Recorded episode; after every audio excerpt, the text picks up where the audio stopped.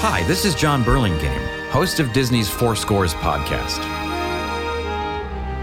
In this podcast series, we bring together the most accomplished film and television composers working today and reveal the emotional journeys, inspirations, and unique challenges of their work. Disney's Four Scores podcast. Listen now wherever you get your podcasts. USA is training hard and ready for the Olympic Games. And so is Jacob. Whoa! I've got my lucky shirt and Xfinity Flex. Oh, yeah. Jacob's family got Xfinity Internet with the best Wi Fi for their home and a Flex 4K streaming box free, plus Peacock Premium included. So Jacob is ready for anything. Go Team USA! With medal ceremonies, highlights, interviews, and more, plus all his favorite streaming apps in one place. Can your internet do that? Restrictions apply. Not available in all areas. Peacock subscription required. Xfinity, proud partner of Team USA. Radio Magazine. Hier ist die Deutsche Welle. Ici la voix de l'Allemagne. Radio Svizzera Internazionale. This is the voice of the Andes, HCJB, Quito, Ecuador. Notizie, interviste, interventi esterni. Un programma dedicato al mondo delle comunicazioni. 新加坡广播电台第三广播网。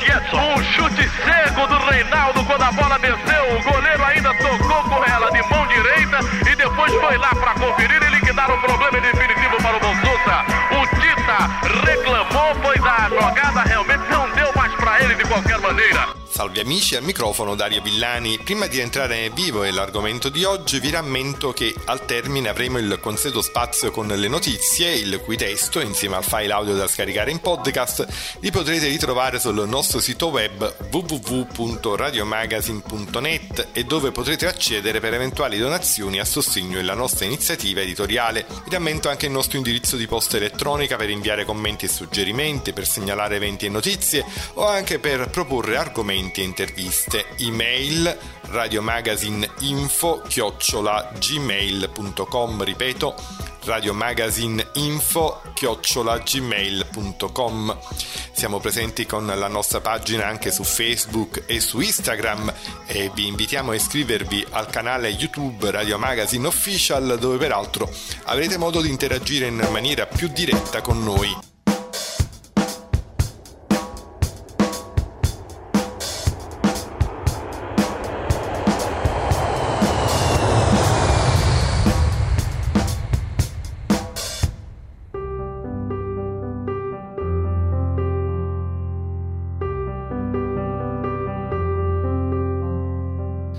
Oggi parliamo della figura di Jens Frost, il famoso editore del World Radio and TV Handbook scomparso il 18 ottobre del 1999. Lo faremo basandoci su un articolo a firma di Anker Petersen pubblicato dal club di radioascolto danese Danish Shortwave Club International che per anni è stato vicino alla redazione della nota pubblicazione dove Frost era stato nominato socio onorario. James Frost nasce il 21 dicembre del 1919. Durante la seconda guerra mondiale, quando la Danimarca fu occupata dalla Germania nazista, James Frost, essendo un giornalista poco più che ventenne, si rese conto subito che la censura da parte della potenza occupante su tutte le informazioni alla popolazione danese rendeva impossibile eh, per tutti ottenere un'informazione completa su ciò che accadeva in Danimarca e nel resto del mondo. Fu così che iniziò ad ascoltare segretamente su onde medie e onde corte le emittenti alleate, in particolar modo la BBC di Londra, che divenne un'attività quotidiana sia per lui che per gran parte della popolazione danese, che mai prima nella loro lunga storia millenaria erano stati mai occupati da una nazione straniera. Subito dopo la liberazione, nel maggio del 1945, James Frost acquistò un ricevitore a onde corte e iniziò ad ascoltare il mondo. Uno dei suoi ascolti preferiti era diventato Radio Australia che riusciva a captare molto bene in Danimarca. Affascinato da questo media prese contatto nel 1961 con il direttore del giornale danese Berlingske Tidende, il signor Olund Johansen, che aveva appena pubblicato la seconda edizione del nuovo e unico World Radio Handbook La parola TV non c'era ancora perché la televisione era stata inventata ma non c'erano ancora le emittenti da censire. Poco dopo James venne assunto come assistente dell'editore della famosa pubblicazione responsabile gran parte del duro lavoro di compilazione delle informazioni che arrivavano da ogni angolo del mondo. Anker Petersen, l'autore dell'articolo, incontra James per la prima volta nel suo ufficio di Ellerup nel 1963 e lo trova un uomo modesto ma una persona molto interessante con così tante conoscenze sull'ascolto delle onde corte. E questo divenne l'inizio di una profonda amicizia che durò fino al 18 ottobre 1999, data della sua scomparsa. Ma soffermiamoci un attimo per spiegare brevemente a chi non è fra gli addetti ai lavori cos'è il World Radio and TV Handbook, meglio noto come Manuale Mondiale di Radio e Televisione. Si tratta di un libro annuale dove vengono raccolti paese per paese, continente per continente, tutti i dati relativi alle emittenti radiotelevisive pubbliche e private. Sono elencate innanzitutto le frequenze di trasmissione e relativi siti dei trasmettitori, poi ci sono dati circa i nominativi dei principali dirigenti e uffici di contatto. L'opera appariva molto significativa nel momento in cui non c'era internet, in quanto ad esempio ti aggiornava tempestivamente su cambi stagionali delle frequenze frequenze importanti per quando si andava in onde corte o su rilevanti mutamenti nell'assetto dell'ente radiotelevisivo.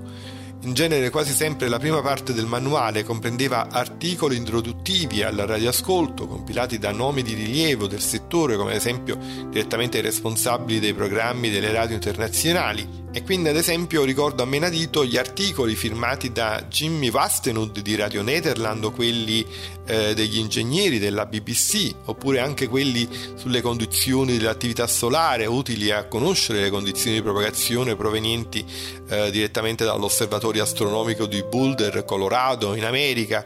Come è noto le onde corte si propagano per riflessione ionosferica e quindi sono argomenti molto sensibili per eh, gli appassionati della radio. Come detto, in principio l'editore era la Billboard americana, conosciutissima in quanto stilava le hit parade di tutte le canzoni del mondo, poi successivamente ci sono stati dei differenti passaggi di proprietà, ma fondamentalmente lo stile della pubblicazione è rimasto invariato oltre che oggi viene accompagnato anche da un CD-ROM di supporto e da continui aggiornamenti online a cui hanno accesso chi acquista eh, questo libro. Ma ritorniamo alla figura di James Frost. James Frost subentrò dopo Lund Johansen come redattore capo del Manuale Mondiale di Radio e Televisione 1964. Poco dopo trasferì l'ufficio del VRTH in un nuovo bungalow privato a Akvedovre, dove visse con la sua famiglia fino alla sua morte. Ha trascorso tutta la sua vita nel rendere il VRTH il migliore del suo genere al mondo e ha stabilito una vasta rete globale di contatti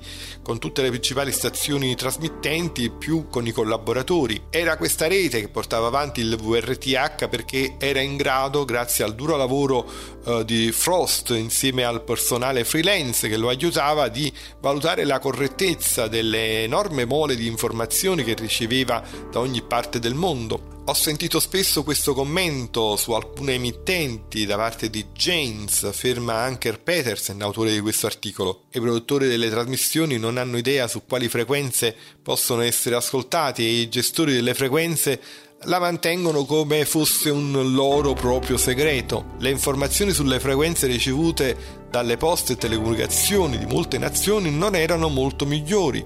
Spesso rivendicavano frequenze operative che erano state assegnate a determinate stazioni su richiesta, ma non venivano poi mai usate per vari motivi, principalmente di tipo finanziario. I meccanismi di comunicazione fra vari organismi delle telecomunicazioni dell'epoca non erano perfetti come oggi, non ci si scambiava delle email e infatti molte poste, le PTT locali, intenzionalmente fornivano informazioni errate al Comitato internazionale eh, di registrazione delle frequenze eh, presso l'International Telecommunication Union, l'organismo delle Nazioni Unite in Svizzera, e lo stesso comportamento lo avevano nei confronti della redazione del VRTH, ma bisogna anche comprenderne il motivo, si era in piena guerra fredda e quindi era ovvio che si giocava a guardie e ladri per sfuggire al reciproco jamming. Per questo motivo James ha molto apprezzato il supporto degli appassionati di radio di tutto il mondo che meglio di chiunque altro sono stati in grado di dire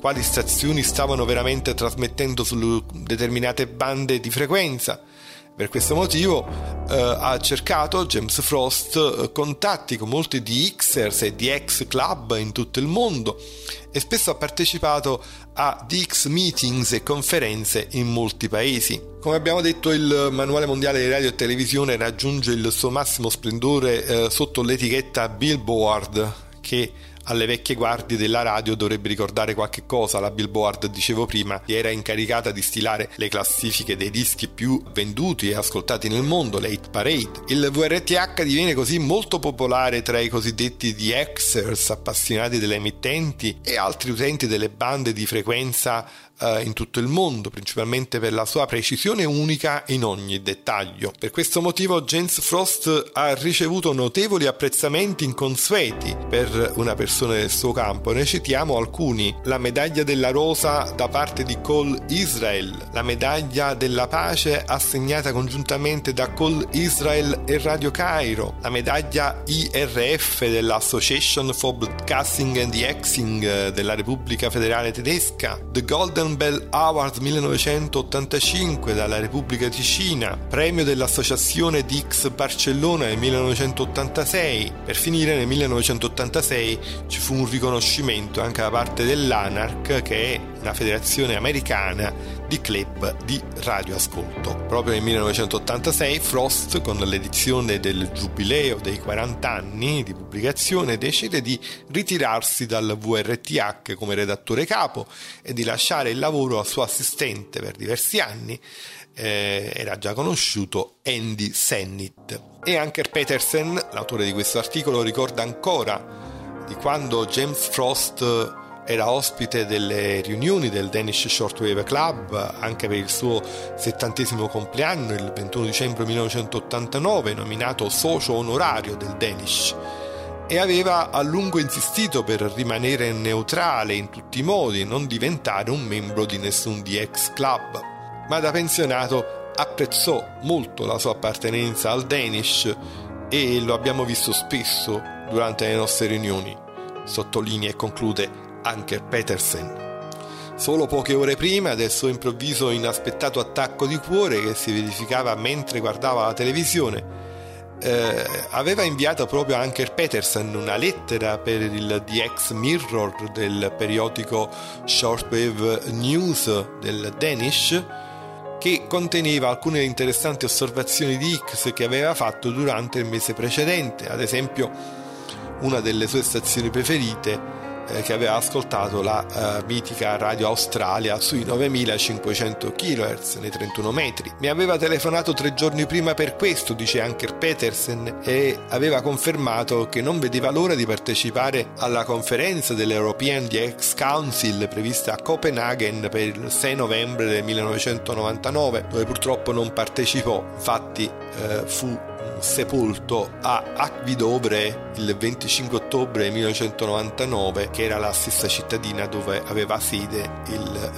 uh, eh, VRTH. E anche su quest'ultimo passaggio ci sarebbero molte cose da dire e da aggiungere in quanto la redazione del World Radio and TV Handbook lavorò molto per la fondazione dell'European DX Council, a cui si potevano iscrivere tutti i club di radioascolto del mondo e con le sue riunioni annuali, ospitate di volta in volta nelle sedi di importanti radio internazionali, era questo motivo di incontro e scambio fra radio e ascoltatori.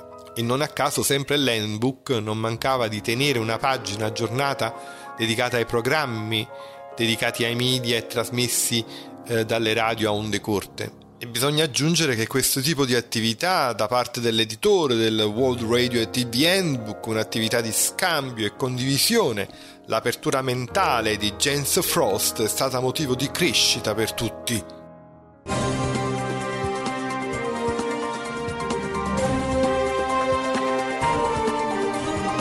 Radio Magazine, un programma dedicato al mondo delle comunicazioni.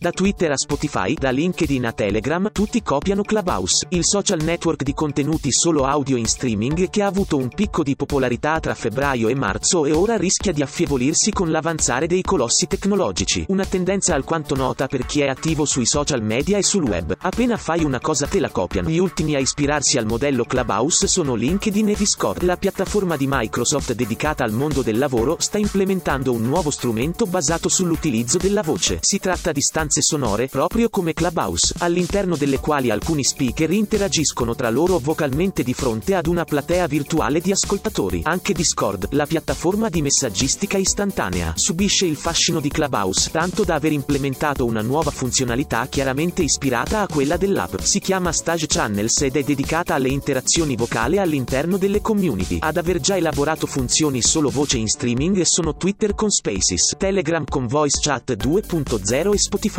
Infine, l'altro gigante tecnologico che potrebbe scendere in campo e fare la differenza, oscurando ulteriormente Clubhouse, è Facebook, il social di Mark Zuckerberg, che ha testato di persona la piattaforma solo voce partecipando anche ad incontri pubblici virtuali. Secondo indiscrezioni starebbe lavorando su una funzione simile ma da sperimentare per prima sulla sua chat messenger, dove di fatti già è possibile inviare messaggi vocali come WhatsApp. Diventa sempre più virale e talvolta anche bizzarro l'uso di NFT, no fungible token, i certificati di proprietà su opere digitali. Dopo una prima e significativa applicazione nel campo dell'arte, l'utilizzo di NFT ora si sta espandendo, addirittura con un matrimonio per procura. A San Francisco, infatti, una coppia si è sposata scambiandosi le fedi sotto forma di NFT in sostanza. Durante la celebrazione non è avvenuto uno scambio fisico degli anelli, ma questo è stato sostituito da una transazione sulla blockchain tramite tramite gli smartphone degli sposi. Il token che identifica gli anelli nuziali è stato chiamato Tabaa, termine ebraico che significa anello ed è unico, non se ne possono più fare altri. La coppia ha inserito anche un'animazione digitale. Su Twitter la sposa ha scritto che gli anelli virtuali si possono vedere sulla blockchain come prova dell'impegno reciproco. Va detto che i due protagonisti della vicenda sono sensibili alla tecnologia, lavorando entrambi per una società americana di scambio di criptovalute. Quella degli NFT sta diventando una vera e propria mania. Qualche giorno fa anche un giornalista del New York Times ha venduto un suo articolo in formato NFT, mentre ovviamente per la novella Coppia di sposi virtuali, l'interesse morboso del pubblico è concentrato su cosa si inventeranno per la prima notte. Le autorità cinesi hanno sanzionato il gigante dell'e-commerce Alibaba con una maxi multa da 18,2 miliardi di yuan pari a 2,78 miliardi di dollari per abuso di posizione dominante. La multa fa seguito all'inchiesta avviata nei confronti dell'azienda a dicembre. Alibaba, il leader dell'e-commerce cinese fondato da Jack Ma, è una delle aziende più ricche al mondo. Ha affermato di aver accettato la sanzione e si è impegnata a delineare i piani per rendere le sue operazioni conformi alle disposizioni di legge. L'indagine che ha portato alla multa si è concentrata sulla pratica di Alibaba di vietare ai commercianti di offrire i loro prodotti simultaneamente su siti di e-commerce rivali. Questa notizia è confermata da fonti giornalistiche cinesi e ripresa dalla stampa occidentale.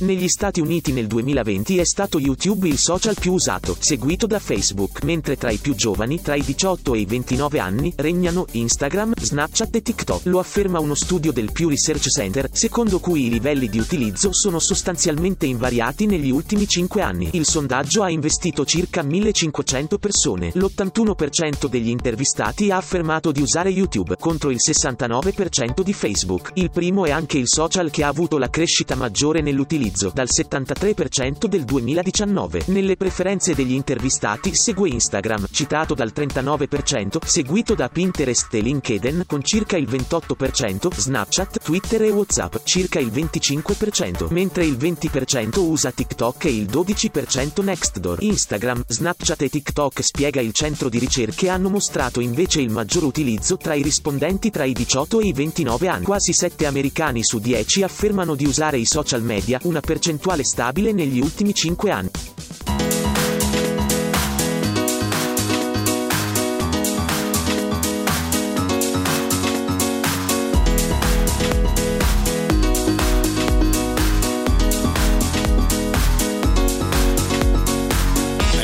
termine, prima di salutarvi vi rammento che tutto il nostro programma è scaricabile in podcast dal sito www.radiomagazine.net, email radiomagazineinfo-gmail.com e dal nostro sito potrete contribuire per eventuali donazioni a sostegno della nostra iniziativa editoriale.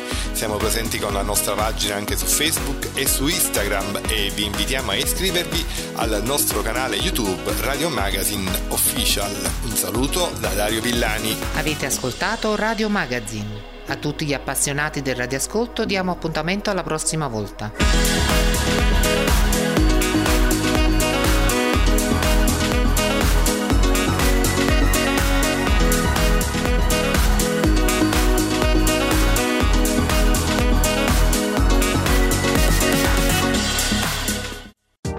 Stand out from all the rest by becoming a CFA charter holder. As the investment industry evolves, professionals need the tools to evolve with it. When you become a CFA charter holder, you're not only developing real world skills and expertise, you're demonstrating to employers that you have what it takes to thrive. In fact, more than 80% of those who earn the CFA charter say it boosted their career. Sound interesting? Go to cfainstitute.org/learn to find out more about the Level 1 CFA exam. Get ready to cheer on Team USA. Sign up for Xfinity Internet and get a Flex 4K streaming box free and Peacock Premium included. Can your internet do that? Restrictions apply. Not available in all areas. Peacock subscription required. Xfinity, proud partner of Team USA.